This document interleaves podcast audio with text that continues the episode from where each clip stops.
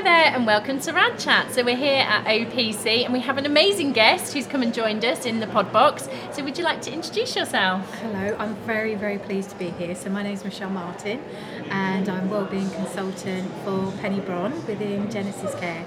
So Penny Brohn's a charity that work alongside Genesis, um, and the charity's been going for 40 years. And we partnered with Genesis Care approximately nine years ago to help support patients in their holistic and integrative uh, care approach.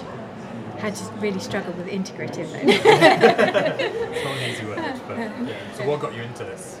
So I worked. I've worked in in uh, holistic therapies for 30 years. I started very young, um, and. Um, and then I went into the NHS. I was very thankful to work with uh, patients on the ward and in chemo unit and to be able to provide hands-on therapies.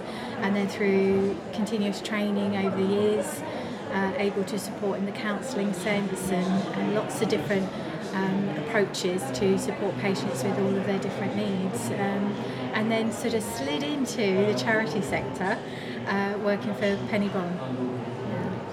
So what what do you typically find you do most of to support patients going through oncology treatment?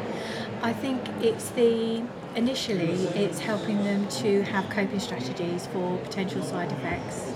Um, and being able to signpost and offer different therapies to help with that, sort of things like acupuncture, reflexology, uh, which are all really well researched to help with um, uh, with hot sweats, hot flushes, um, uh, with sleep and things like that. So uh, that's one of the areas, and then moving them through to live with and beyond.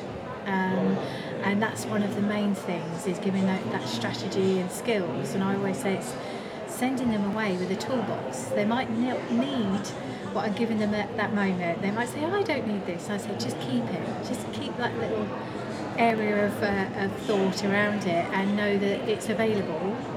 Um, that if you do ever need to pick it up, you can because we know that you know there's little bumps in the road um, and some can be bigger than others, and so it's just helping to support bring them up from that. So it's right the way through from uh, from diagnosis all the way through treatment, potential symptoms, and then living with and beyond, and knowing that, that for everything there's a something.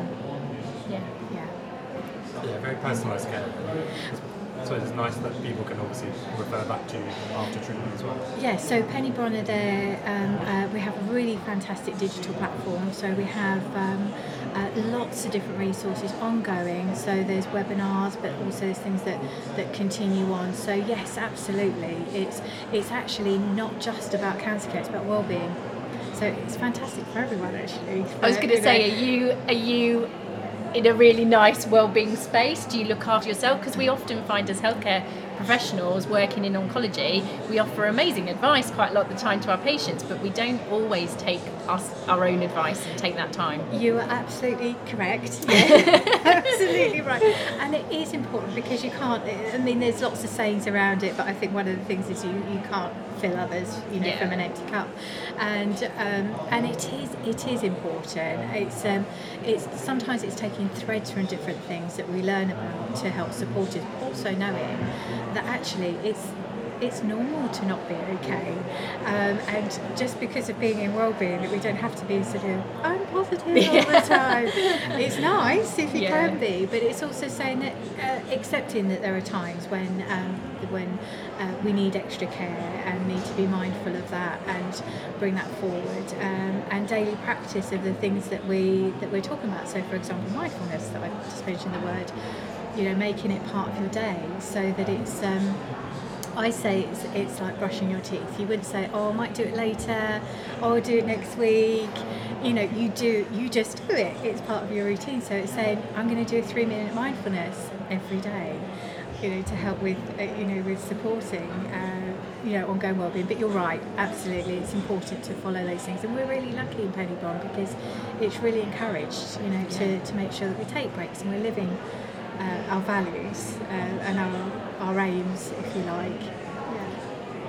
So, although you're a charity, yes. but obviously linking with Genesis being a private um, provider, do you do you offer your services to NHS patients as well, or is it primarily Genesis patients? So, so our link is with, with Genesis to give us bases across uh, across England. So that's that a fantastic partnership, and they then support us with you know help support us with our charity base as well. But yes, we we are we have a new strategy in place that's just being rolled out now, and the aim of the strategy is to to help every patient with cancer, Right. everyone. Um, and whether we do that through supporting through community and talks and amazing things like this as well, which I love. Um, and uh, uh, and our, our platform is one of the major things, mainly due to. Um, I think, well, Sally, our, our, our um, partnership manager, she was saying about the golden lining of COVID uh, is about moving things onto digital platforms. So everyone can access everything that is offered by Penny Brohn. So yes, it's it's about trying to develop equity of service, which is difficult. Yeah. You know, it's difficult to do, but it's just reaching as much as we can with with anything we have. Thank you so much. If there were sort of top tips for healthcare professionals, what would you, or even students listening, what would you tell them about how to help their patients? Oh my goodness, listen. First thing is hear people. That's that's the that's the biggest thing is to listen and give them time and don't think you need to have the answer. Um, it's we're always continuously learning. Even though I've been in this for 30 years, I learn something new pretty much every day. Learn from our patients. There's there's a whole load of things I would say to, to a student, but never think you have to know everything just learn, take it on board, adapt, treat everyone as an individual, um, and look after yourself during the process as well. Yeah. Perfect. Thank you so much for coming on. Okay, thank you.